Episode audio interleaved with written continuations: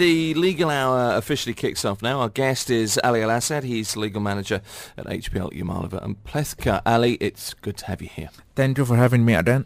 You are very welcome. Now, we're going to come to, uh, we had a question last week, you'll remember this, Ali, which was a series of texts from uh, Ajay. So we're going to get Ajay on the line in a few minutes' time. But it was one of those questions that um, kind of uh, wandered down a few legal avenues. So we're going to come back to that. You've seen that question. If you do have a question, get in touch with us. 4001 or via the free app. You can call in if you like. Esther is at the phones at the moment, 423 1010 is the number. Legal Hour on Drive Live. That's where we are. Now, two topics to discuss today uh, before we kick off uh, with the legal questions. Ali, first of all, this is something that comes up a lot, isn't it? The terms, the, when you sign a sales and purchase agreement, an SPA as it's uh, commonly known, uh, for your property, those terms to be aware of, the ability to read between the lines, understand what a common area is, what you're actually paying for, square in square footage terms, terms. Uh, the view that you may have, you may have paid a, a premium to have a, a, view, for example, what it means when uh, agreements refer to things like sounding uh, surrounding areas. What are the terms that we need to be aware of and what do we need to understand? So basically, uh, if you remember, we covered this topic before from the legal perspective, which means that you have to be sure that developer is registered, that you are signing with the right party, the price, the rate per square feet. Hmm. This stuff we already covered uh, before, but now we are covering another part, which usually people always tend to forget or not to focus on it a lot. For example, like uh, you go and sign an SPA, assuming that you are buying, for example, like a flat that have like a access to the beach because maybe it's by the beachfront. Mm. So if you see the uh, SPA itself, it says that, for example, like this building is located in this area, and it, it, recently we were approached by someone who have a similar situation where it says that this building is next to the beach, and that developer will do their best to allow you to access the beach. Mm. A lot mm. of investors, whenever they read this stuff, they just assume that okay, we have access to the beach with this unit, which is not the case. Right because a lot of time we have, for example, despite the building is not like very close to the beach, but the beach is owned by someone else. We may have a different company, we may have an individual who own it. It's not always that a uh, public uh, ownership.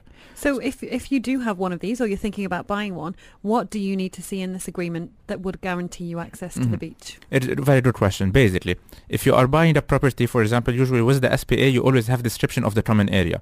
If you see that the uh, SPA clearly says that the beach front is owned by the developer and it's part of this project and it's part of your common area and therefore you have, for example, like eternal access to it, then you're fine. But majority of the situation, what we see, like you buy a flat, you go you see the building maybe not off plan, something already, let's say, handed over. You see that the building is next to the beach, and you see that all the residents are just going to the beach and coming back, like without any obstacles or without any restrictions. So automatically, people will have the assumption that yes, we can do it. Well, whenever you see the SPA of the property they are buying, it shows that if you see like the map of the project, it doesn't have a beach. Despite physically on the f- on the floor you see it, there is a beach next to it. Well, actually, mm. it's not there. And if it's not in the SPA, and it's not owned by the developer, then you cannot hold the developer liable for it unless he tells you that he owns it and later you discover otherwise. But as long as the beach is not owned by the developer and your SPA doesn't show that po- the beach is part of the project, okay, you may buy now, you may access the beach maybe like for one year, two years, maybe 10 years, 15 years, it's fine until someone, which is the owner of the beach, will come and tell you like, I want to use my right, as long this is my property, you're not done, I'm not to let you in.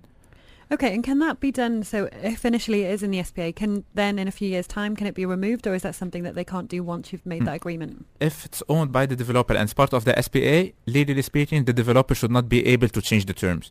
But what we're talking about always is the fact that people will have assumptions because sometimes the SPA will have a, a, a, some kind of reference to the beach, but doesn't tell you you owns it or you will have access to it, and that's creating a lot of problems. I mean, even if a developer owns a beach, it doesn't mean you'll have free, unfettered access uh, for uh, any any kind of lengthy duration. It may be that in a year or two there is a charge levied. Oh, yeah. That's entirely possible. But that's basically you will see it in the common area rules. For example, usually mm. with the SPA, there's some kind of an annex that always attached to it, uh, like the rules of the community.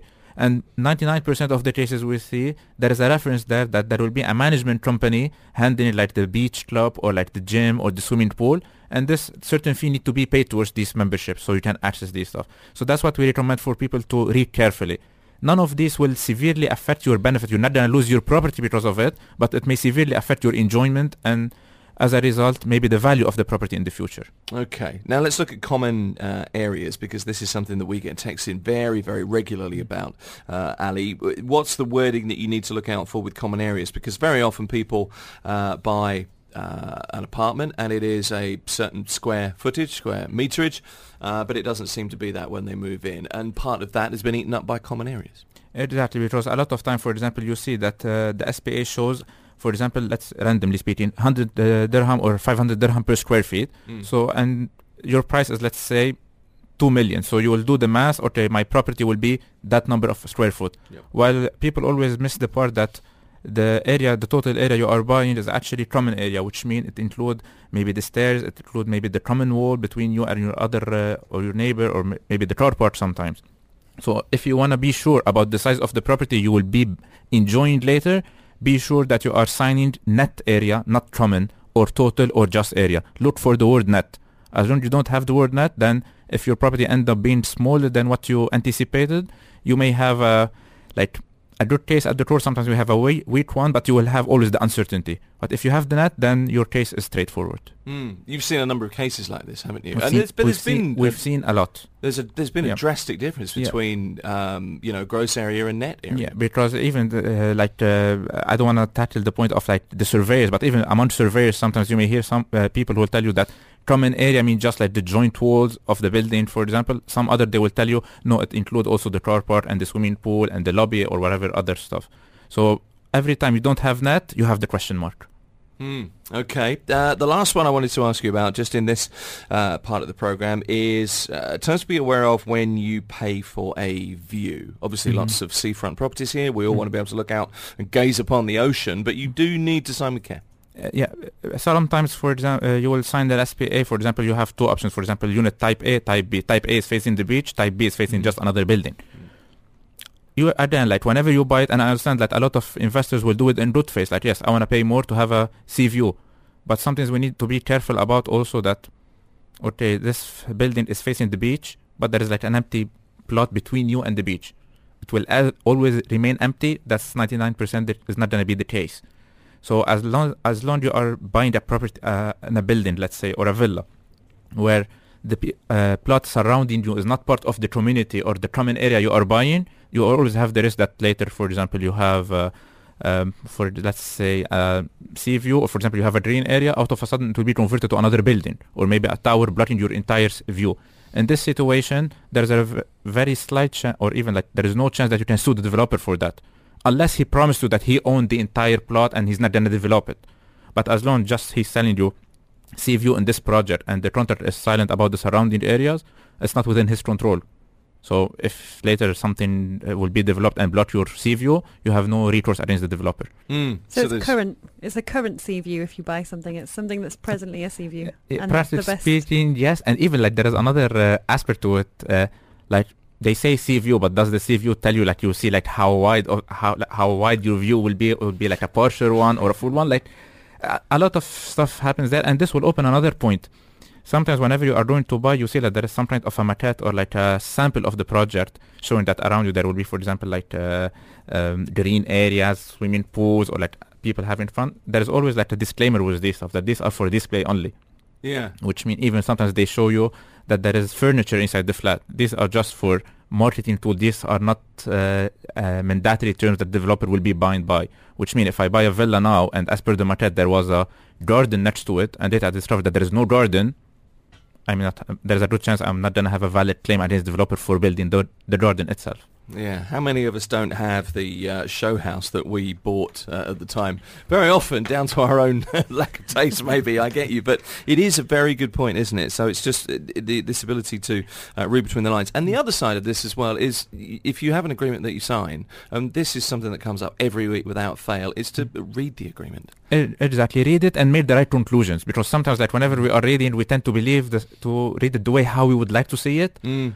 not the way how it should be seen or considered. And uh, to be honest, like I'm not saying that this stuff should like put someone off from buying because if you buy the property at the end of the day, okay, you buy the property for itself. The view is fine, but like with time you will you will not gonna feel it that much. But just like prepare yourself that if this view changed later, you don't feel the pain or that you don't feel that someone took advantage of you. Mm. Th- just the case. That's how it is. Okay. Ali Al-Assad's here from uh, HPL Yamalova and Plekhanov.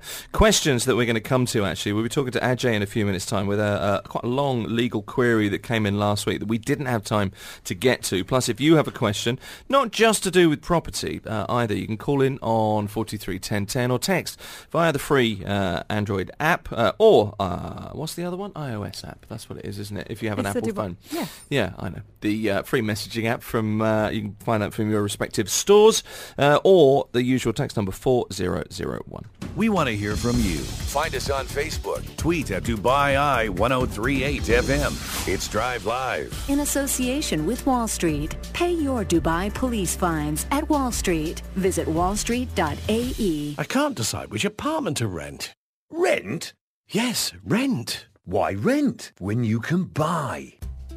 The time is now to make your dream home possible with a Mashreq mortgage, starting from 3.25% interest. For more details, call 04 424 4444. SMS home to 4250. Visit mashreq.com slash dreamhome or walk into any of our branches. Terms and conditions apply.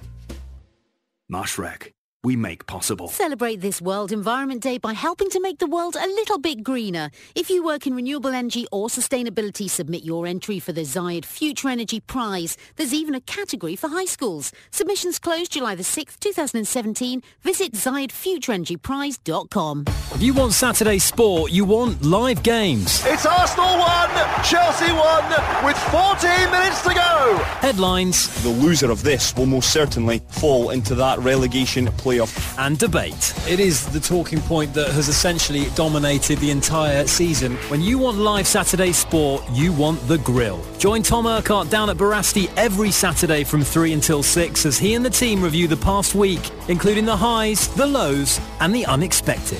And Arsenal end the season on a winning note. Down at The Grill, we're also giving away the biggest prizes. The lady from Brazil, Mariana, who is off to Wimbledon. How do you feel? Very, very, very happy. well done, Mariana. The Grill, talking all things sport and live from Barasti every Saturday afternoon, where the game is always on. This is Drive Live. On Dubai Eye 103.8. Drive Live. Uh, questions coming in now on 4001. Um, question about landscaping, I think, that we'll come to uh, in a short while. Rich, uh, also, we'll come to your question uh, in a couple of minutes' time. Rich texts in, just moved into the house I bought yesterday, uh, Ali. To be fair, house is marketed off-plan. Tennis court built, trees planted, pool opening in a couple of weeks. Nice. Few snagging issues and a few months late, but basically a good experience uh, buying off-plan. Rich says, happy customer. Not all Dubai developers are dodgy, which is a nice thing to hear because generally what we get in on this program is, I did this, they didn't do this. There's very little uh, that is uh, complimentary to say very often, you know? To be honest, like uh, with the issue of handover plan uh, properties, we've seen like developers who are doing like remarkable job, like where like people will move in and they are really like uh, satisfied or happy about what they receive. Mm. And we've seen situations sometimes where is, where there is defects. And to be honest, when it comes to the defects, like I think personally, like in our practice, I've seen situation where like I've seen investors who are really pissed off about, what they receive. But to be honest, like, not always they have the right to do it because sometimes like you receive something, okay, it's not hundred percent what you rec- what you planned for, but maybe there is like very minor defects, Mm. and doesn't need like to take a fuss about it to terminate the agreement because of that. Some stuff need to be ratified, uh, ratified. Maybe just uh, we need to follow the right approach. We should know exactly when to send legal notices to a developer, when to amicably sort it, and when to really go to court for a proper case. Yeah, sometimes it's not worth just jumping up and down, is it, over a, a light switch that has some uh, drip of paint on it, that kind of thing. Uh, Rich's experience, good experience there. Let's see if we can get Ajay online too. Sounds like he might be there now. Uh, Ajay, you Yeah. texted in last week. I'm sorry we didn't get to the text. It was uh, this is a reasonably long, lengthy story. Um, Right, Ali's, Ali's yeah. here listening. If you'd put your question to him. Yeah, thank you, Tim. Thank you for calling uh, up today. Uh, yeah, uh, actually, I had uh, bought a voucher through a holiday company here. Uh, uh, they, they, these vouchers were then redeemed for a holiday package in uh, Schengen uh, country. So it was in Central Europe. So in April, I applied for the visa uh, uh, uh, to one of the embassies there uh, in par- part of my itinerary. Uh, wh- what happened later was uh, after four days of my application, I received an email from the embassy saying that please provide us a valid and paid confirmed hotel reservation. Uh, uh, so on receipt of this email, I immediately contacted the holiday company and uh, they assured me that all my uh, itinerary is booked and paid for and uh, flights are reserved and confirmed. All the hotels in all the countries are booked, so you need not worry about it. That's the voucher that you need to give and all our uh, past customers have gone through the same process. So I insisted on giving me a confirmation uh, voucher, uh, rather, the, uh, uh, but they said that this is what they can provide. So I waited for one day. They didn't uh, get back to me. So what I did was I uh, um, may, printed out the same voucher and resend the uh, voucher to the embassy back. After four days, uh, embassy uh, uh, made a decision on my application and I was sent an SMS on it that the decision has been made.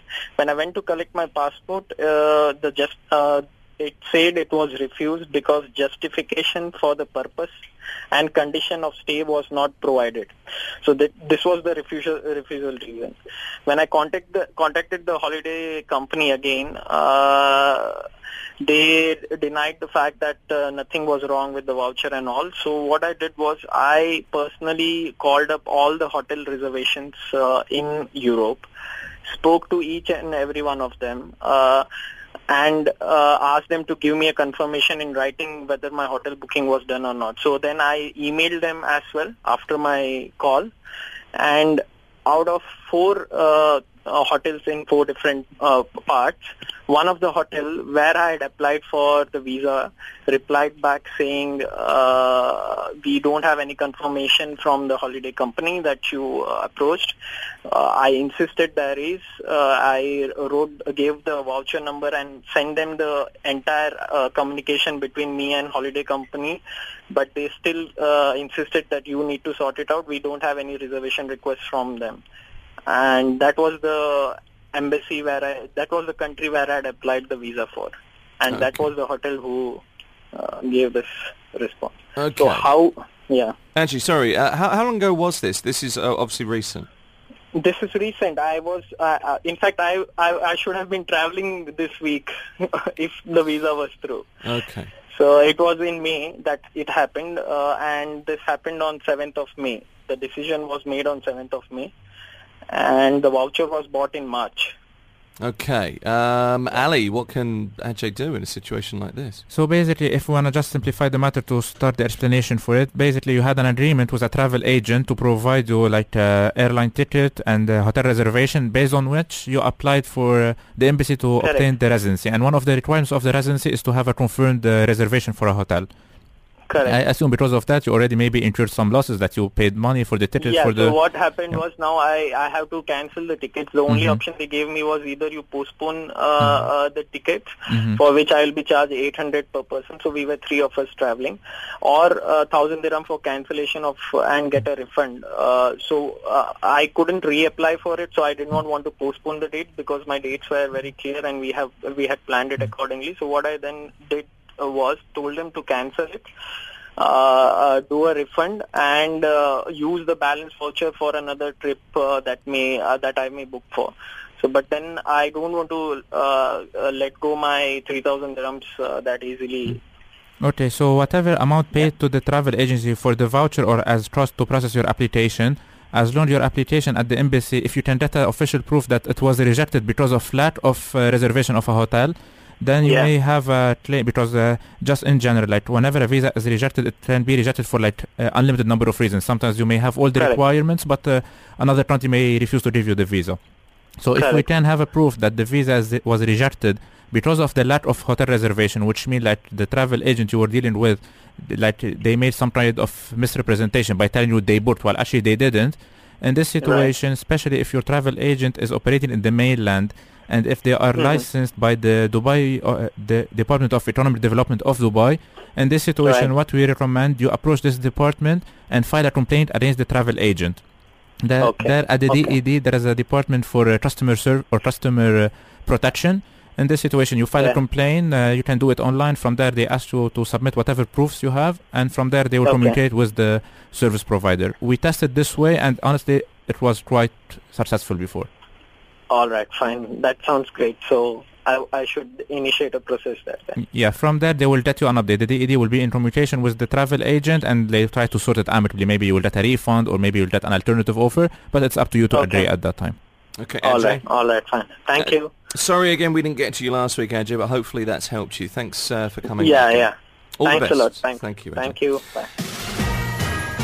No matter your preferred communication, stay in touch with Drive Live. Only on Dubai Eye 103.8. Drive Live, the competition that's running at the moment on this program. A business lunch for two people at Mundo at Jumeirah Emirates Towers.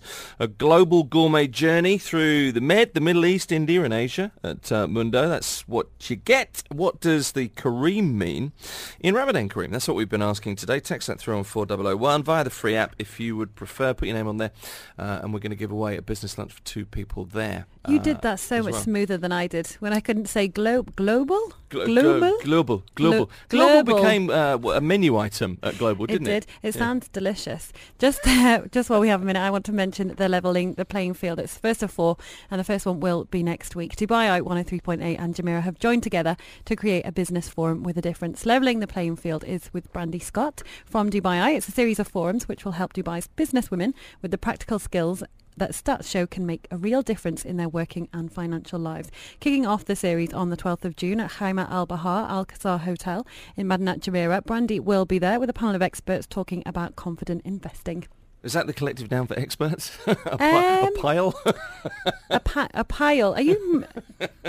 did I say pile? I, I, no, that's panel. what I... Oh, panel. Oh, sorry. Oh, well. I, what we- what were you saying about listening before? Yes, I know. Um, All right then. Yes, I know. Mum, how's your list today? is that on the bottom of the list? Make sure he doesn't act like an idiot. Or is that the top of the list every day? Yeah, that's just that's just in the studio for everyone to observe. it's, it's etched. All right then. Uh, it's Drive Live. We are in the legal hour at the moment. Legal Hour on Drive Live. Oh, there are times. Ali Al Assad's here, legal manager at HPL Yamalova and Plekhanov, uh, still with us. Now, Ali, let me ask you about this second topic today that you wanted to bring up. The penal order. This is law number one of 2017. And essentially, this is a way of, um, I guess, hastening misdemeanor uh, legal issues. Is, is that a reasonable way to, to speed up the process? Yeah, basically that's how we can describe it. Uh, What's happening now, like the authorities uh, aiming to reduce the uh, like the, the lengthy process that sometimes like some uh, minor offenses may attract to an individual, and also what add a lot of uh, uh, burden or a lot of like uh, workload on the courts. Mm. And in order to uh, s- uh, expedite the process, they came with this plan of uh, uh, penal order. The idea behind the penal order is what that certain offenses that usually under the labor under the penal code are sanctioned by fine or jail or fine Mm. these uh, offenses may benefit from the system which means let's say we have an individual who's I will give one of the examples for uh, breach of trust not all the breach of trust there is certain aspect of breach of trust for example like one day you are sitting at your ho- in your home out of a sudden you receive an, sms from your bank saying that 100000 dirham was deposited in your account Right.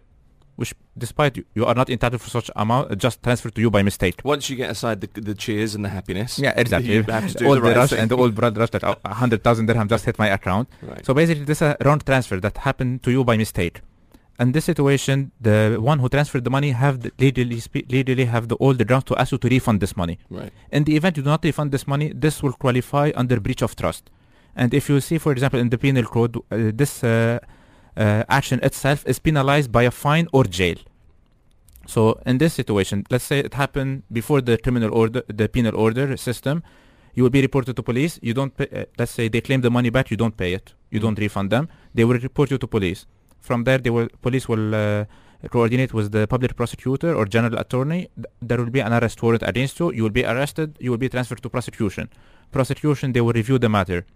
If they see that you're really guilty, that for example, like you received the money with no grounds, and despite it was claimed from uh, the refund was claimed properly from you, you refuse to make the refund, they will press charges against you. You will be transferred to court.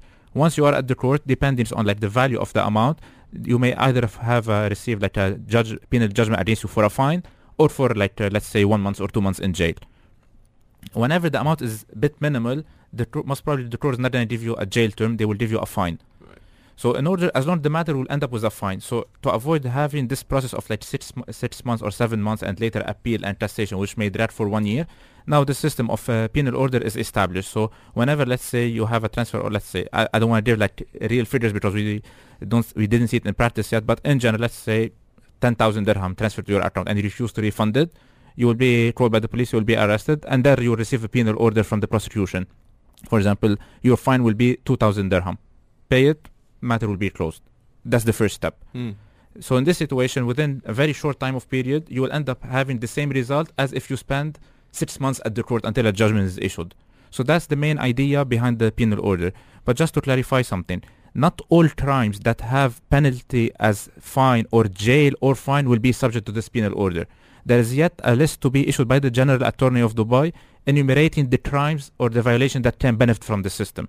Right. So until this one is uh, issued, we have no confirmation exactly which are the crimes that will qualify. But this is just a sign that soon, like all the matters that are usually deemed by people or by the side that they are minor, however, a gradual and long court process, these will be reduced severely. Okay, so it is a way of hastening the uh, the way that the process works currently, and it is. Uh, I, I guess in many jurisdictions, people would describe these as minor misdemeanors. It's it's kind of like a, a small claims court in Uh, terms of the efficiency. If we are not compare it, yes, maybe in a certain way, but even here we're not talking about judgment itself because uh, the Right. penal order will be issued by the prosecutor, not by a judge. Right. Which means you're not going to have hearings and tribunals and uh, claims and defense, none of that. Maybe in the UK it's more similar to a magistrate going before them saying this Sounds is what it it, is, yeah, and yeah. then you can Mm. pay the money. But should hopefully clear up how busy the courts are as well. Uh, yeah, because sometimes you see like uh, cases like uh, where uh, like a very minor theft, for example, someone who stole a, a near phone uh, earpiece or something like he found it in the street, he grabbed it while it ended up being belonging to someone else.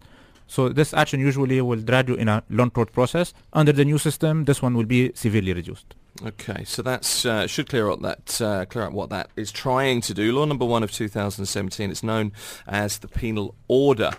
What about developers who sell on the basis of a community to be delivered, but then don't develop things like common areas in line uh, with those, like uh, paths, clubs, uh, and other facilities? And is asking that question. Yeah, as we discussed at the beginning of the show, we need to go back to the SPA itself to Mm. see exactly when you signed the SPA what you were actually buying, or uh, for example, are you actually buying like share in this like gym and like park or like green areas, or just some kind of like uh, uh, marketing tool, or more like a general explanation about of uh, how the project is anticipated to look like. So we need to see the agreement itself. From there, we can tell you whether you will have like a, a valid claim against the developer for these defects, like between brackets, or no. Oh, and the thing is, you, said earlier that you know if you uh, buy somewhere that says claims to be next to the beach, uh, it's really up to interpretation, isn't it? If you say, I could say to you, I live, I live really close to the beach. It's only about a mile and a half. So you know, I could sell my house. Well, not that I own it, but I could sell my house on the basis that I live really near the beach, and it's you know it's a five minute drive away from the beach. But I mean, these are the things that you. The, the perception is one thing, and the way that they're marketed uh, is in line with that perception. because we have the perspective, the perspective, we have the marketing, and we have the legal. The legal is the one that will tell, like the legal wording of the or the legal background of the document will tell you whether you have a claim or no. All the other stuff are more like, as you said, some kind of assumption or like beliefs or something which is non-binding in general. And we're back again to reading agreements. Yeah, we have another text in from Fitzpatrick. This is also a property one. He says, Hi Ali, one of my friends bought a hotel apartment. However, the building is not being operated as a hotel apartment. Instead, it's being operated as an ordinary residential building and the returns are not the same as marketed. Can my friend now pull out of the management agreement with no penalties or, or would they have to stay in that agreement? basically here we have to see that uh, whenever we're talking about agreement, we need to see that the obligation and rights of each party. Let's say the management company that have some kind of like assumption that uh, we will be renting your flat as a um, uh, serviced apartment or a hotel apartment, and we guarantee for you, for example, a turnover of X amount because we've seen these agreements. If this is the case, then we believe that there is a uh, claim in general. But in the event we see, and that's also something we see in practice, that uh, you buy a property and the SPA will say that we have a plan to bring like hotel operator to manage the building and stuff. That will be a different part because we try, but it's not something as binding as the previous scenario. Okay, Ali Al Assad's here from Imala in Plekhanov. Let's go to line three. Sam, good afternoon. Hi, good afternoon to you. How are you, Tim? Good, thank you. How are you doing? Uh, still alive and kicking on. it's the important thing sometimes, isn't it? Breathing in and out. That's what you got to think every morning. Um, Sam, you got a question about your uh, chiller management company. Is that right? Yes, um, I rented an apartment just uh, like two, three months ago. Inside, uh, am I allowed to name the locations? Uh, just say whether it's a, a villa or a flat or something like that. It's a flat. It's Okay. a flat. It's a flat. Um, here in Dubai, though, um, the thing is that when I rented the apartment, I was made to give a security deposit for a chiller separately, the renter's security deposit as well, to the landlord. And I meant to, I was made to write checks for the complete 12 months uh, for the chiller, fixed amount every month I have to pay. Okay. That I agreed upon. I paid, I gave them the check, I gave them my security deposit and everything. These Now, were one post, post-dated checks, Sam? Sorry for yes, the chiller? PDCs. Okay. Yeah, right. PDCs. 12 months PDCs for, for the rent and for the chiller, fixed amount. Now, one month down the line, I received an email from the new management that has taken over the chiller. And the management said that based on their record, that they seems to not have any record of me registering with them, that they're giving me a certain time to register with them, or else they will disconnect, they will disconnect my chiller. I contacted the real estate that I rented the apartment from. I said, look what's going on. What shall I do? They said, go ahead and register. I said, uh, okay, if I'm going to register, I will require back the deposit that I gave to you guys, my checks with you guys, and I'll hand over to the chiller. I mean, the chiller company. Or why don't you just hand over to the chiller company? I don't need to get involved. I signed the papers. You go and handle everything. That's my real estate company. Hmm. They said, no, that it's my business. It's my problem. I should handle that. Uh, I felt a little bit bad. I said, okay, fine. I'll take care of that. I went to the uh, to the chiller company, and they said, you have to pay us your security deposit. I said, my landlord or the real estate, we hand over the security deposit to you guys. They called them up. The real estate company said, we will not release the security deposit to you. You pay another one from your pocket. And let's see, later on we will see, we'll talk to the landlord to talk to him and convince him to release the, the chiller deposit back to you. I said, what, why do I have to pay again another security deposit when I have already with you? I don't need the money back. Why don't you just go give it to the chiller company by yourself? They said, no. Do I have any right here to fight uh, kind of to get, uh, do I have anything right, any right here to speak to any management or any RERA or something to help me out here? Or do I have to pay it all over again? Is it my right or no? Okay, Ali? Okay, so basically from uh, what you described to us, we believe that the problem you have is now between you and your landlord and your uh, real estate company. It's not about the uh, chill, uh, services provider. So the provider is Yes. asking for the deposit, which you have the right to do it. So as I understood, you already paid the deposit for the chilling services to your broker, to the real estate agent, right? Was the check in their name or in the name of the landlord? In the name of the landlord. In the name of and, the land- appar- and apparently landlord is not picking anybody's call. Mhm. In fact, they gave me the landlord's number and said, deal with him directly. I said, why do I have to deal with the landlord? I paid you guys uh, agency fee Mm-hmm. for, for servicing me and taking care of all this. Is Why do I have to deal with the landlord? Even the real estate company doesn't pick my calls anymore. I have to go there by myself to meet them face to face and say, what is going on? Why are you guys treating me like this? You talk to the landlord. You talk to him. If he picks your call, good, good luck to you. Where do I stand here? Okay, first of all, let's confirm whether the checks were really handed over to the landlord or no. So ask your uh, property agent or the broker to provide you a proof that they already handed over this check to the landlord. That's step number one. Step number two, in the event, uh, now we, we believe that living without chiller, especially now we are coming to the summertime, it might be a bit hard or not gonna be a pleasant experience. So what you can do, what we recommend that you pay the chilling, the fees to the chilling company, so you at least you enjoy the property, and after that you Mhm. file a case against the landlord because the landlord has the obligation to provide you a property that you can benefit from. So as long as you pay him the chilling fees, especially if these are addressed in the tenancy contract and it says that you will pay him and he'll provide you the service, then as long as you pay them and he didn't provide the service, then he's in breach. So in this situation, you can claim compensation from him, and the compensation will be basically whatever you paid to the uh, chilling company, plus like we can add some uh, uh, moral damages to it, but was like a reasonable uh, amount. And from there, you will have a case at the RDC against the landlord. Uh, RDC, which is the Rental Dispute Center, which is part of RERA and the Land Department. Mm-hmm, In this Awesome. situation, if you end up with a judgment money against the landlord, let's say the court grant you a compensation of 5,000 dirham, next year, whenever you want to pay the rent to the, uh, either like your landlord will pay it in cash on you, to you, or whenever you have uh, the tenancy uh, contract renewal ad- uh, with him, you pay him the rent minus the value of the judgment. Sam? Okay, awesome. Does Thank that help you you, so Sam? much. You made my day.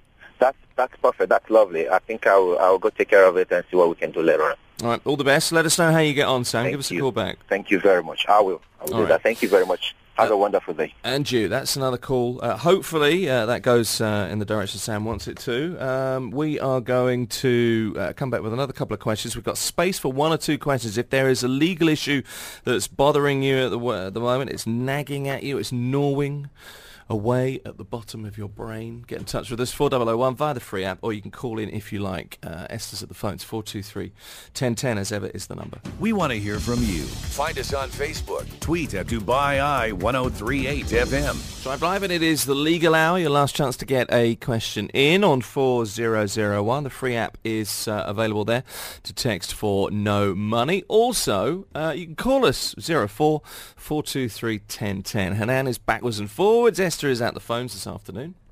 Uh, and Ali Al Assad is our guest uh, on the legal hour today. Legal Hour on Drive Live. Ali is from Yamalova and Plekhanov. We've been talking about the penal order, law number one of 2017. We're talking about sales and purchase uh, agreements, SPAs, and the one point that's come up here is when you're looking at your sales and purchase agreement, it's uh, rather more than look at it, it's read it very carefully so that you understand exactly what's going on, as we should with all agreements. Who in this room, let me ask you, read their employment contracts? Okay, that's uh, yeah. Ali, you don't count. No, that's that's You're- cheating. You're the, you're the legal man, so you should have done. The- Cursory the, point glance. is, a cursory glance. Most of us don't, and if you're buying a house, probably the most expensive thing you're ever going to buy, uh, read the sales and purchase. You might be paying like your life savings for it. Sure. so spend Yeah, some time. Exactly, that's the point. Um, here's a text in from Abdi. I closed my loan with the bank. I paid all the money after uh, the after one month. The bank deposited 16,000 dirhams, saying the refundable amount after closing uh, the loan. That was uh, the amount. Okay. Uh, I took it and used it. Surprisingly, the bank called me a year later, telling me it was deposited wrongly, and I was only supposed to get 16,000. What should I do? asks Abdi. This sounds like breach of trust. So basically, whatever amounts go to your account and you are not entitled for it, our recommendation pay it back. But a year later, Uh, usually for misdemeanors, we have a statute of limitation of five years. So Yeah, sounds like it to me. Uh, it sounds like that may have been uh, perhaps an Islamic loan. I'm not sure, but I uh, closed an Islamic loan and the bank gave me back some of the interest that I hadn't used because I paid it early.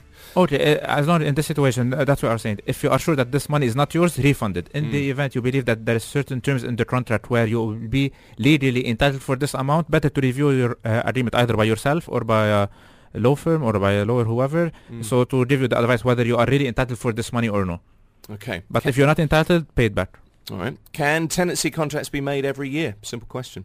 So uh, if we are taking, talking about Dubai, the tenancy contract can be for uh, like uh, one year, but upon the expiry, even if the contract itself it says one year only and not non-renewable, this is not a problem. You, the tenant have the right to renew automatically.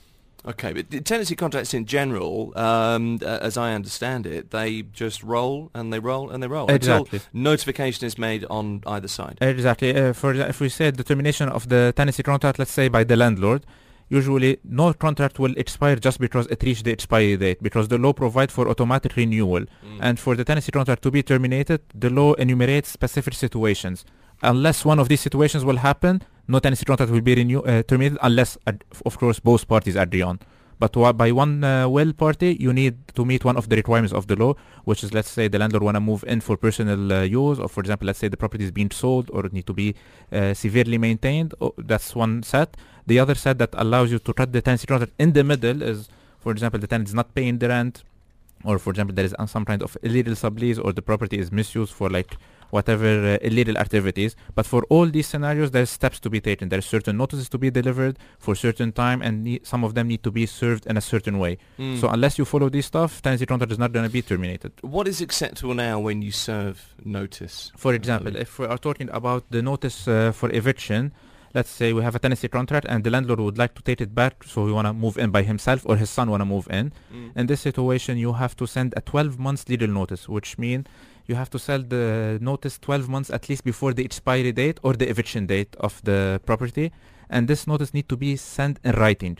And you need to have a proof that you delivered to the tenant. If you miss one of these stuff, your notice will be invalid. And because of that, the tenant will be in for another year. So that could be by courier. It could be personally delivered. It could be by courier. Uh, usually the, the law for it, it says either notary public or registered mail.